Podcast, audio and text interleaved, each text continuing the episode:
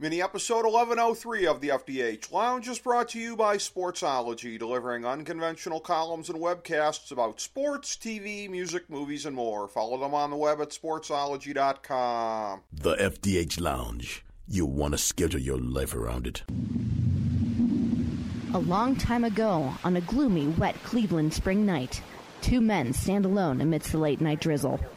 Their voices echo across the vacant station parking lot as they debate the merits of the great American radio show that have been missing for far too long. On that night, an idea was born. That idea became the FDH Lounge.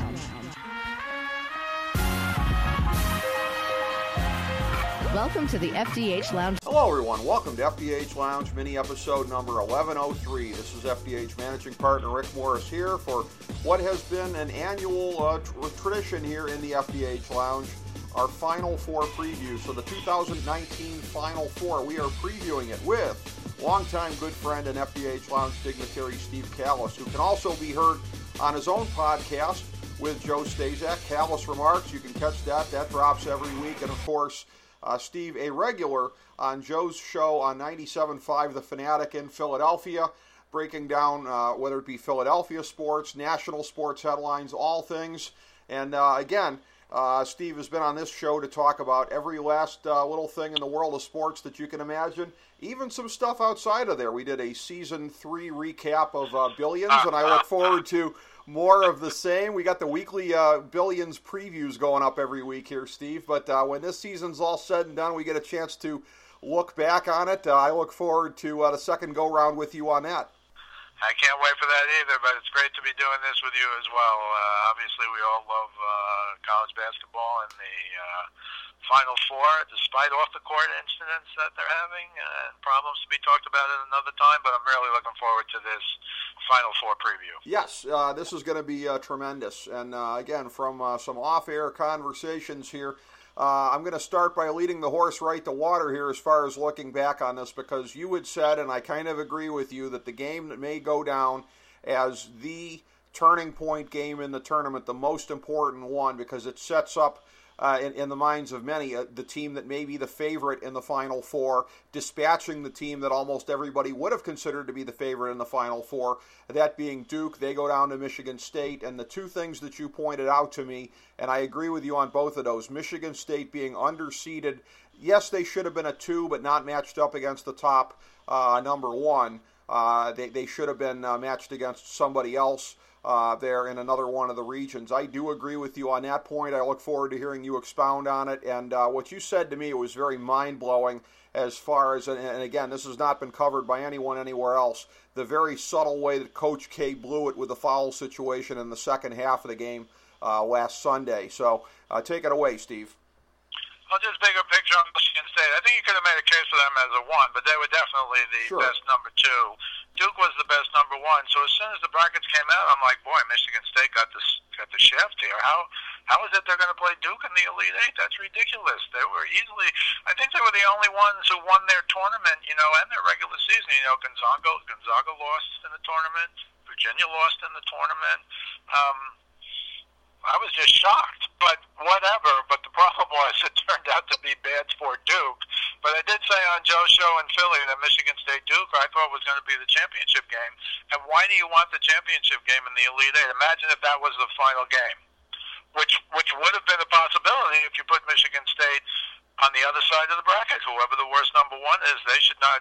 Michigan State should not be playing Duke in the Elite Eight or even in the Final Four until the final game. So I think that was a huge mistake. Now the the head of the committee, the guy, I think it was the AD at Stanford, they asked him and he said, "Oh yeah, we did that for geography purposes." Oh. And I said, "Geography purposes? Tom Izzo would rather go to Antarctica than play Duke in the Elite Eight. Come on, right. what is that?" Right. So they should they should re- if, if, if that's really true, then they should revamp that for next year. But we got an incredible Elite Eight game, but I'll say it again. It should have been not even the first game in the Final Four. It should have been the final game. Uh, and, and, you know, you never know what's going to happen. Look, Duke could have lost a couple of times. They should have lost to UCF, if you ask me, but that's a, for another time.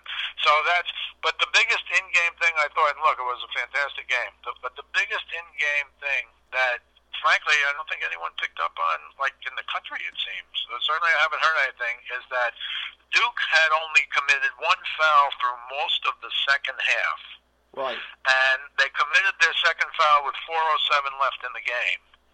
And right away, if you're looking at that from the right angle, and they weren't, like uh, Grant Hill was saying, oh, they can be aggressive. They have a lot of fouls to give. Right. And you know, Jim Nantz was, oh, they've only committed three fouls this half. But nobody said you got to get to seven to shoot. And what if Duke is down two late or one, and they have to foul? Right. And it never came up ever.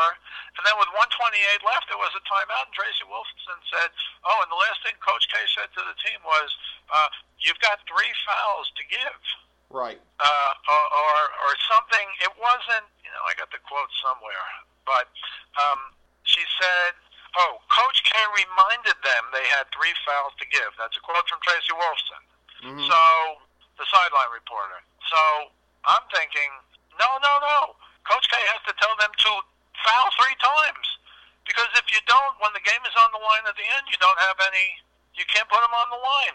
And sure enough, you know, uh, Barrett misses the uh, first, Right. tries to miss the second, it goes in.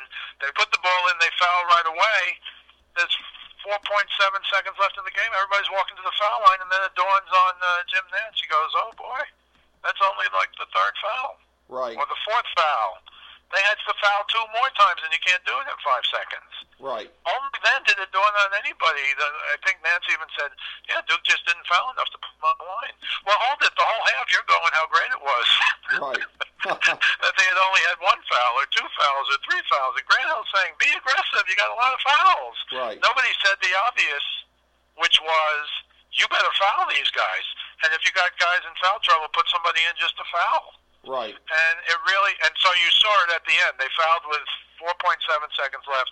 That was the fourth. They still had to foul him two more times, which you're not going to do in 4.7 seconds. I think that's why Barrett tried to steal the inbounds pass, and that's why Cassius Winston was by himself. Um, but that's all he could do, because even if he was there and he fouled him, it wouldn't have mattered. Right. So it was just, I don't know. I thought that was a, if true, if what Tracy Wilson said was true, he reminded them they have three fouls to give, as opposed to, you better go out there and foul him three times quickly, which obviously he didn't say that because they didn't foul him until four seconds left in the game. Now, you know, maybe people say that's a small thing, but I think that was a humongous thing because had the seventh foul been with 4.7 seconds left when they fouled him that time, they would have shot, and at least Duke would have had a chance. They would have been down one or two or three, and they would have 4.7 seconds. And you know, Right. 4.7 seconds is a long enough time. So I don't want to harp on that too much, but I thought it was so big. And again, I have not seen or heard one word about that. That's an excellent point, and yeah, it it really uh, should have been touched upon more because, as you broke down, it, it really was a tactical failing. It's very unusual, and maybe that's one of those things where because we're not used to seeing something like that, it doesn't uh, dawn on you. But yeah, that was something where again that that game I think. And, and especially if Michigan State wins the tournament, I think we're going to look back on that game as having had the most significance because again, I was like everybody else. I took Duke. I looked at this Duke lineup uh, and this recruiting class that they had uh, going all the way through. And to me, at least on paper, it's the best team we've seen in college since Kentucky in 2012. They lived up to the billing. They went all the way. Duke did not, and it's a credit to Michigan State. They were able to stop them. Well, I think there are some weaknesses, though. They, you know, started four freshmen. They were terrible foul shooters. They were not good three-point shooting team. They weren't deep. But I agree with you. The talent level, and you're going to find it out, of course, in the NBA draft. But the talent level was was just off the shot, off the charts. But you know, frankly, they won the. Uh, they won the UCF game because Williamson missed the foul shot, right? And Right. RJ Barrett got the rebound to lay it in. So uh, I guess you could argue the bad foul shooting helped them. and then yesterday, Barrett obviously wanted to make the first one, or you know, in the in the Duke Michigan State game, he wanted to make the first one. They were down two, and then he tried to miss on purpose and couldn't. It got that funny, weird straight up bounce, and the ball went in. So uh, they did have weaknesses. I thought Michigan State could beat them and would beat them, and I thought so before the tournament. They just have that Michigan. This is like one of those Izzo toughness teams, but with a, with a lot of ability. And you know, the guy, the kid Langford, they they lost their best player like long ago. Um, so you have to give them the credit. The only thing I'm concerned about, I know we're going to do the final four games, is is there a letdown after that game? I think no, because you're literally waiting five or six days, whatever. Time. You know, it's not like you had to play the next day or two days later, even. Uh, and this was such a war, which it was. Um, I think they're going to be okay. You know, probably where I'm going for the final, you know, for the winner. But yeah. um, you know, we can we can do everything else with the other teams in the other games. But this was an incredible game that, in my opinion, frankly, deserved to be a final championship game. That's what I thought. Exactly, and, and and again, there is, as I said, that chance we look back on this potentially as being the real championship game, especially if Michigan State's able to take it all the way. But let's start with that one, even though it's the nightcap. And again, the way that this was breaking down. Uh, with the Elite Eight and the teams being in here without the historical pedigrees, you knew that Michigan State was going to be in the late game. Uh, it didn't matter. I mean, the, the CBS network executives would probably prefer a team other than Texas Tech, but uh, faced with the choice of Auburn v. Virginia, they said thanks but no thanks. So this one's going on second, uh, the main event in pro wrestling parlance here for the night. And uh, again, Texas Tech comes into this game.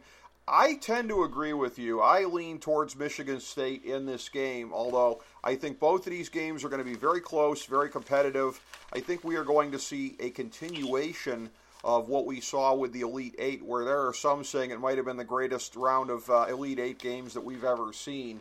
I don't know that anybody's going to say these are going to be the best national semifinals of all time, but they both should be close, not least of which because you've got sort of a defensive ace team in both of these games, and that tends to mitigate against any kind of blowouts. Uh, in looking at this, there there is the again we've already seen that NBA pedigree only takes you so far. Uh, but Jarrett Culver possibly being the the most uh, Culver is possibly the, the the best pro prospect left in the tournament here. He's going to be a handful for Michigan State. But more than that, it's going to be the defense of Texas Tech. This is a Michigan State team. I mean, I, I get everything you're saying with singing the praises of them. The one chink in the armor here, and again, this is this is me being a weasel and having it both ways because I think Michigan State's going to win. But if they don't win, it's because Texas Tech's able to exploit the turnovers. Michigan State's got to be very uh, careful with the rock, more so than they've been in some of the other games. Turn it over a bunch, and the upset's happening. Yeah, I agree with you on that. I will say this though: Winston was 20 points, 10 assists, one turnover in in, in the game against Duke. Yeah, uh, I think you're right. Texas Tech is excellent defensively. I think turnovers at times has been uh, um, Michigan State's Achilles heel. I agree with that. And Culver, I also agree. He's a lottery pick. The beauty of Texas Tech to me is they're incredibly good defensively. But they've also got this guy Culver, who's an incredible offensive player. Yep. And a lot of times, look at Virginia, although they have uh, one or two offensive guys this year. Virginia, over the last five years, has been an incredible defensive team, and they never had the gunner, you know, or they maybe had one guy, maybe. Um, but this guy Culver, 19 points the other day. Um, didn't shoot it well, but he's a scorer, and so they have incredible defense. And I think they do. They can give Michigan State trouble. Again, I just like Michigan State. And I heard Izzo say this. Not that I'm surprised, nor will you be, but he said this is maybe the mentally toughest group I've ever had. And again, they lost Langford early in the year. Ahrens is one of their best players. He's, he got an ankle sprain that must be terrible because he hasn't played the last few games. Nick Ward, who's that big body off the bench who could actually and did bang with Williamson a little bit. He's got a bad wrist. He only played, uh, you know, a few minutes. He, he, and that's three guys who are really, really good. Yet a guy like Tillman steps up. He was 19 and nine the other day. He could bang a little. Uh, Goins hit that big three after missing a bunch and Izzo said, to, "Yeah, I said to him at halftime, are you going to hit one?" Uh-huh. and of course, he hit the biggest one, you know, in the history of Michigan State, other than when Michigan State won, you know, Magic Johnson and Izzo in 2000, other than when they won the whole thing. And I do agree that Cassius Winston is one of the top two or three guards in the country. He's not athletic. He's not high flying but for some reason he's the smartest guy in the court, I think, and made some incredible plays down the stretch, including getting free for the final, you know, to run out the clock, including that, uh, including that lob pass. I'm trying to, I'm trying to remember who it was to. I think it was to Tillman uh, when three guys were going to block his shot, and, still, including Williamson, very late in the game to cut it to one. Um, he's he's to me maybe the smartest basketball player in college basketball, and I know that takes in a lot of ground.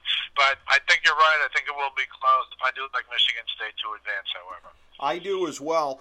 I tell you what, let's just hit something here, sort of a side note before we take a look at the other game, and that being in looking at this, I find this to be kind of interesting because this Michigan State team, I'm seeing some comparisons uh, to the Villanova team the last couple of years with Jay Wright, and I really think with what's we're not even in the era yet of where the one and dones are, are are done, and they're about to be done. We're about to abolish them and have it be like it was. It'll be about 20 years uh, in between of where we had the one and dones, but it'll be back to the status quo ante of players can go right to the NBA. John Calipari, Kentucky just locked him up, and I'm not sure why, because when he can't get the top shelf of the top shelf anymore, I don't know what separates him necessarily, but I have a feeling that the coaches of the 2020s could be Tom Izzo and Jay Wright because they've proven they can get it done in this era already when it's more of a level playing field and Coach K doesn't have the top shelf of the top shelf talent available anymore, and Roy Williams and some of these other guys. Roy Williams hasn't jumped into it as much as some of the other ones, but I get the sense Izzo and Wright might be better positioned than most because they've been kind of doing it this way already. Do you agree? Well, I think there's some truth to that. I mean, Izzo's been doing it forever, but you're right. He's made that I don't know, transformation, if you will, into the new era. Uh, it's interesting that Duke forever didn't really I don't know if they didn't want him, but they didn't have many uh, one and done or two and done. I, I remember Elton Brand left early, maybe after two years. I, I don't recall exactly. Right. But it was like a big deal. Oh no, uh, Dookie is leaving early. You know what I mean? And um, mm-hmm. I think you're right. But the problem to me is when you have these older, experienced teams who are not good but really good. And I'll, I'll use Michigan State, and I'll use Villanova had a lot of uh, juniors and seniors. I mean, Phil Booth was he played he played as a senior last year. This was his fifth year. I think he redshirted one year mm-hmm. on Villanova. So they had real experienced guys. Um, and so when you put them up, now Calipari to me did not have the cream of the crop this year. Uh, Duke had the cream of the crop. Right. But there are always weaknesses if you're going to start four freshmen. Uh, plus, if you don't shoot threes well or foul shots like Duke's team, uh, which is unusual, uh, I think you're right. That doesn't mean Calipari's not going to some squad every year. They are. I picked them to go to the final. I thought they could have won the other day. It was surprising. You know, they they had beaten uh, they had beaten Auburn by 20 during the regular season. Right. It was it was unbelievable. I mean, that's a. I understand you beat a team by eight or ten or six, and blah, blah, blah, blah, blah, and the next time they can get you, but you beat them by twenty-seven to me, you're supposed to feel pretty comfortable. And you know, they said P.J. Washington was off, but he played great. He was 28 and uh, 13, I think, against uh, Auburn.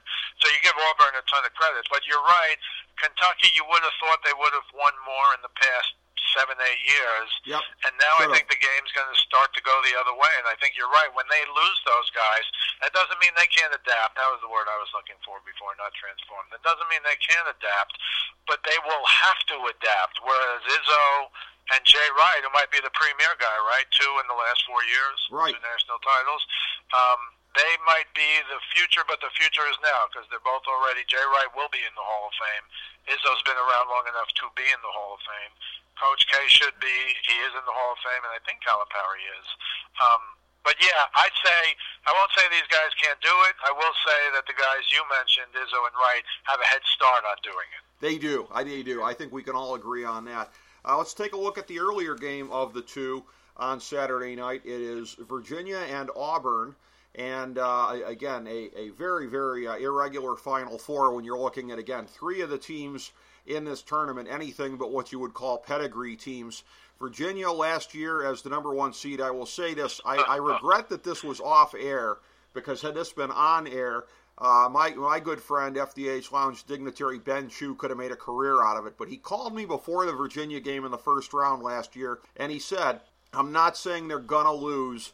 But this is the kind of team that can beat them, and that he, he keeps saying to this day, and he's right about this. I mean, Virginia can lose against anybody. I mean, and they've made they're the only one of the number one seeds to make it to the Final Four, uh, and they were one of the final. They were one of the number one seeds I had going out earlier uh, one of the only number one seeds I had going out earlier. So the joke's on me. But uh, again, they can beat almost any team in the country if they're on their game and they're making it work. But God help them if they fall behind because they ain't coming back. And uh, again, a team like Auburn matching up with them, uh, they're the kind of team that can go on these kind of runs and get you down.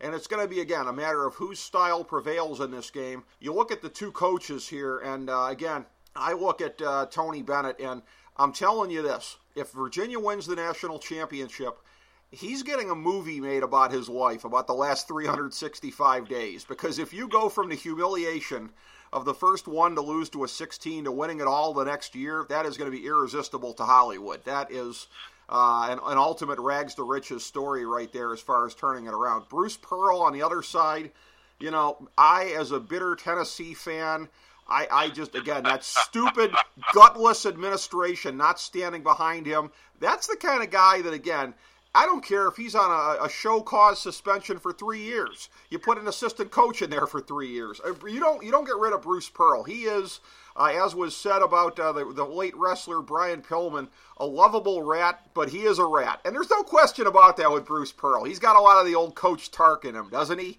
Of where absolutely he's definitely he's a rogue, but he's a lovable rogue. You know. Yeah, I'll say this about Bruce Pearl, and, and, and I had them going to the Elite Eight. I thought they were good, but um, I'm surprised that they won their last game. Sure. A, I just thought Kentucky was better, but B, um, you know, they lost to Kiki. Right. And he's one of the stars That's of the huge. team. To beat Kentucky, and again, we can go through the same Kentucky's young, blah, blah, blah, but to beat Kentucky without him, to me, that's the biggest win of the whole tournament. Yeah. Uh, I won't say that's like a 16 beating a 1, but I will say that to me was an incredible victory. Uh, I really didn't think, and again, as I said, I had Michigan State, Kentucky in the final game, so I was like, they're going to beat Auburn. And of course, I was totally wrong. Harper and Brown, uh, Harper is one of the fastest guards in the country. It's like he's got an extra gear that nobody can guard him. So they're very good they can certainly win, but I do like Virginia. I agree with you though, because they lost in the first round last year. I said there's no way. I had them getting beaten in the uh, Elite Eight as well, uh, not by Auburn. Um, but I didn't think they could do it. And you're right. They should they should do a movie if they win it all. I don't think they will win it all. Obviously, I agree with you. These four teams, these two games are going to be close. Anybody can win. I agree with that. Um, and I do have Virginia beating Auburn, but it's more about them not having Okeke than anything else. But that was my analysis for the Kentucky game, frankly. So I was wrong there.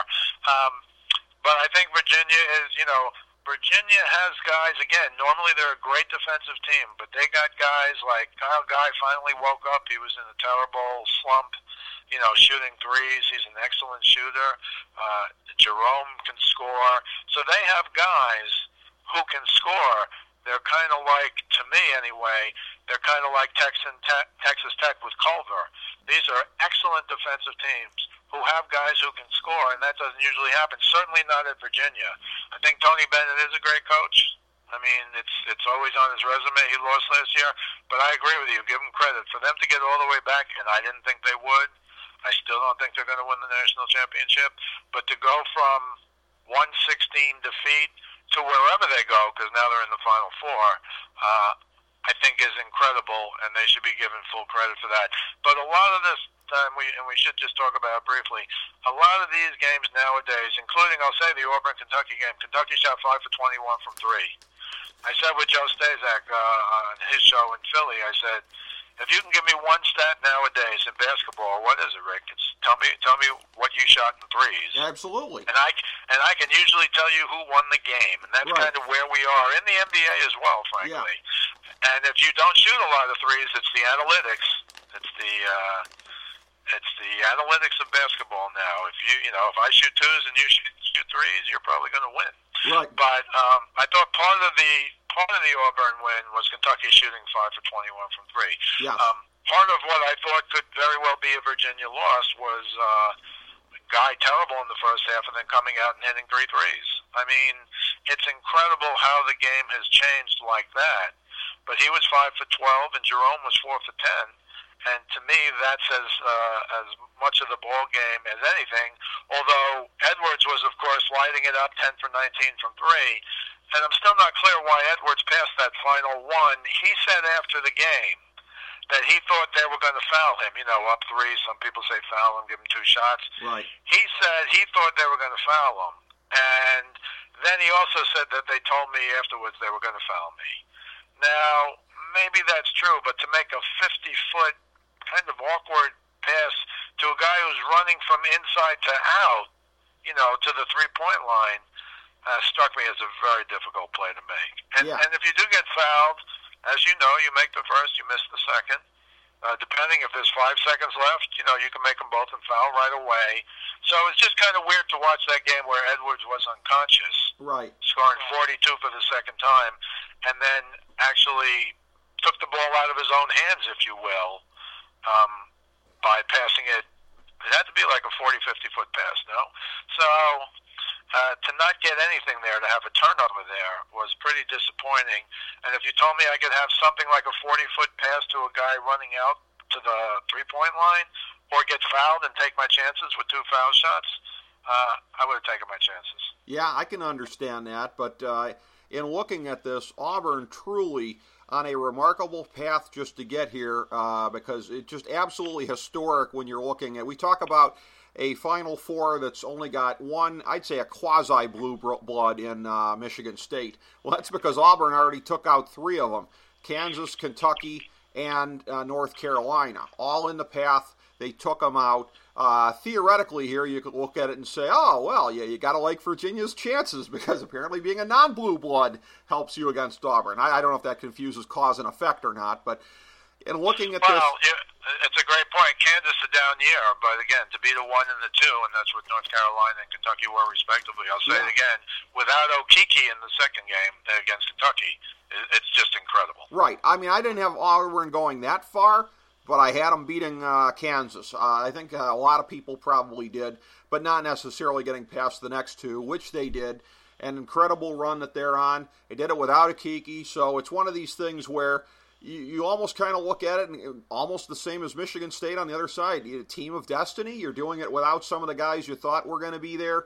Really, in both instances, I'm going to lean towards Auburn on this one here because uh, again, if they get up on Virginia, it could be game over because again, Virginia cannot play from behind. They have to be able to impose their style. They've been able to impose it on everybody thus far.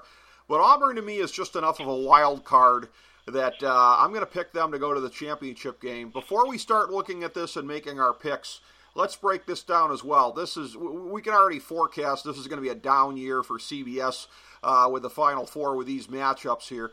Uh, obviously, see, it's not that they uh, are necessarily in love with a Michigan State Virginia championship game, but compared to the alternatives, yes, they are down on their hands and knees begging for that one right about now. I kind of go back and forth on what's the one that's the biggest nightmare for them. Theoretically, I mean, if you're looking at the programs with the least amount of basketball history, you'd say Auburn and Texas Tech, neither one from a big market. You would think that. I think a sleeper for what could be the worst rating all time, though, is if it was Texas Tech, Virginia. Because Virginia's got a little bit more of a basketball pedigree than the other schools, but stylistically, that game could be just like Super Bowl 53, where I said on this show, you know, just because it's a close game doesn't mean it's exciting. Super Bowl 53 put me to sleep. Uh, that, was, that, that was that was a quarter star wrestling match equivalent. So I, that that game that could be a game where oh it's the closest game ever, but nobody cares because the final score is 39-37. Well, I'll go back to Selection Sunday, and I, I, I guess CBS has no sway over the committee, but you would have thought somebody in the room would have raised their hand and said, "Do you really want Duke, Michigan State in an Elite Eight game? Right. Do you really want that?" And they just didn't think it through because I think Duke, Michigan State, Duke anybody, but Duke, Michigan State, uh, I think would have been a ratings bonanza for CBS. I Yes. really believe that. And again, I don't think you have to be a brilliant college basketball fan to say that's the game. Because when it came out, I said, that's the game. How can that game be an Elite Eight game? Never thinking the game would be as good as it was, but just thinking that's a great old time matchup. Two Hall of Fame coaches. Yes, Duke will have the edge, but again, if you watch Michigan State, and I did, you know, tough. Uh, very interesting to hear Izzo of all people say, you know, with the teams he's coached in the past, those guys are always tough. Michigan State always tough. Good, bad, or indifferent, they are a tough team physically, tough team mentally, and that's what they are this year. So I think I agree with you on all this stuff with the matchups, but I think Michigan State Duke could have, should have, and would have been the final game, and I think people would be happy at CBS. And yep. I'll say it again: for them, for someone not to see it either in the room. Again, I don't think CBS can call up and say, "Well, hold it, Duke, Michigan State, Elite yeah. Eight, what?" I don't think they can do that. As powerful as the TV is, right? But I'm shocked that somebody in the room, maybe somebody did, and they just blew them off. I'm shocked somebody in the room didn't say, "Hold it now." Michigan State's the only team of virtually all these teams who won everything. How can they not? Michigan was the two, and Michigan State beat them three times, and Michigan had an easier road. They lost, but Michigan had an easier road than the Michigan State did. Uh, so, what sense could that make? So, I'm shocked somebody in the room didn't say time out. You really got to put yeah. Michigan State anywhere else, but preferably on the other side of the bracket. Yeah. But I've gone on too much about Michigan State. I just think, you know, kind of a team of destiny, kind of Auburnish, but I think Auburn because they're, you know, they've lost their big guy. I'm sorry. To me, that's a huge loss. Now, again, that's exactly what I said before Kentucky. Yeah. and they beat Kentucky. Uh, I think, though, Virginia, a little more seasoned, a little more experienced, um, and I think a little better than Kentucky this year. Only because Calipari had a bunch of good freshmen, but he didn't have those, you know, John Wall, DeMarcus Cousins teams, right. Karl-Anthony. You know, they didn't have those studs uh, Washington is, but they didn't have like three or four. Uh, I doubt they're going to have, you know, like four guys go pro this year. Maybe I'm wrong, but they're not as good. And usually Calipari, as you know, gets the cream of the crop. But as you also know, this year Duke got the cream of the crop. That's right. That's right. And, and they're uh, both out. And they're both out. yeah, exactly. And Michigan State was able to overcome them. I agree with you. I'm going to pick Michigan State in the end. I, I think, uh, in my case, it'll be them over Auburn. I think they will get the better of them on Monday night, and uh, Tom Izzo will get to uh, cut the nets down in the final game for the second time. And uh, again, uh, it, has been uh, it's been a very interesting tournament, uh, very chalk heavy early on. An Elite yeah. Eight that was not very predictable, very exciting games. Again, I think that the national semifinals and the championship game have a close to carry a chance to carry on the closeness there and keep it going. It will be uh, very interesting to watch. We will be following this very closely. And uh, again, look forward to the next time we have you on the program here, good sir. So, uh, always a pleasure to do this with you, Steve Kallas. Thank you so much. Yep. Uh, we would be remiss if we didn't mention Chris Beard, the coach of Texas Tech, because right. I think he's the coach of the year and should get some credit. He's in with uh, some, you know, to me anyway, certainly Izzo's a Hall of Fame coach. Bennett's a great coach. Pearl is, as you said, that that that rascal, but he also can coach and has coached forever. But Chris Beard, the new kid on the block, and he gets Texas Tech to the Final Four. So I'm disagreeing with you, of course, on the Auburn game. I think, yeah. but I thought the same thing. But don't think they have enough fire, firepower, and I like Michigan State over Virginia. Again, I thought the I thought the championship game was Michigan State Duke. If Duke had won, I would have picked Duke to win it all. Um, but yeah, always a blast doing this kind of stuff, and uh, I really appreciate doing it with you. Rick. It's wonderful to have you on, uh, Steve. And again, great point as per usual about Chris Beard. And again, assuming he doesn't get hired away for another job, and, and I think it would probably take one of the real blue blood jobs at this point to get him out of Texas Tech. Assuming that doesn't happen, he's going to be there for a long time, and they're going to be a force to be reckoned with for a long time, uh, as was, quite frankly, this podcast breaking down the Final Four coming into this weekend. So, once again, Steve, thank you so much, and thank you everybody for tuning in to FDH Lounge Mini Episode number 1103. As we bring the show to a close, we would like to extend our deepest gratitude to NBC, CBS, ABC, Fox, all Clear Channel affiliates, TNT, TBS, USA, UPN, Deadspin.com, YouTube.com, YTMND.com, MySpace.com, various blogs, Fox News, CNN, CNBC, MSNBC, IamBoard.com, Billboard.com, Google.com, ESPN, ESPN2, ESPN News, ESPN Classic, NBA TV, NFL Network, Sports Time Ohio, Athlon Magazine, Comedy Central, Cartoon Network, The Boomerang Channel, QVC, BET, The Spice Channel, Steno Notebooks, Manwich, Papermate Office Supplies, waitresses, strippers, bartenders, garbage men, janitors, microwave popcorn, the writers of The Office, Scrubs, Entourage, My Name is Earl, Oz, Metalocalypse and the Boondocks, Aquafina, and the periodic table of elements.